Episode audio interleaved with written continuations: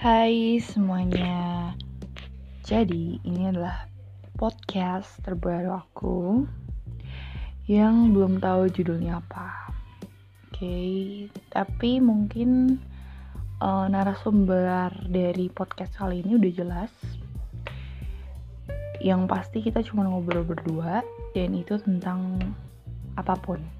Bisa kampus, bisa politik, bisa ekonomi bisa kebiasaan ya pokoknya terserah lah. Pokoknya kita ngobrol apa pun karena ini juga bebas saja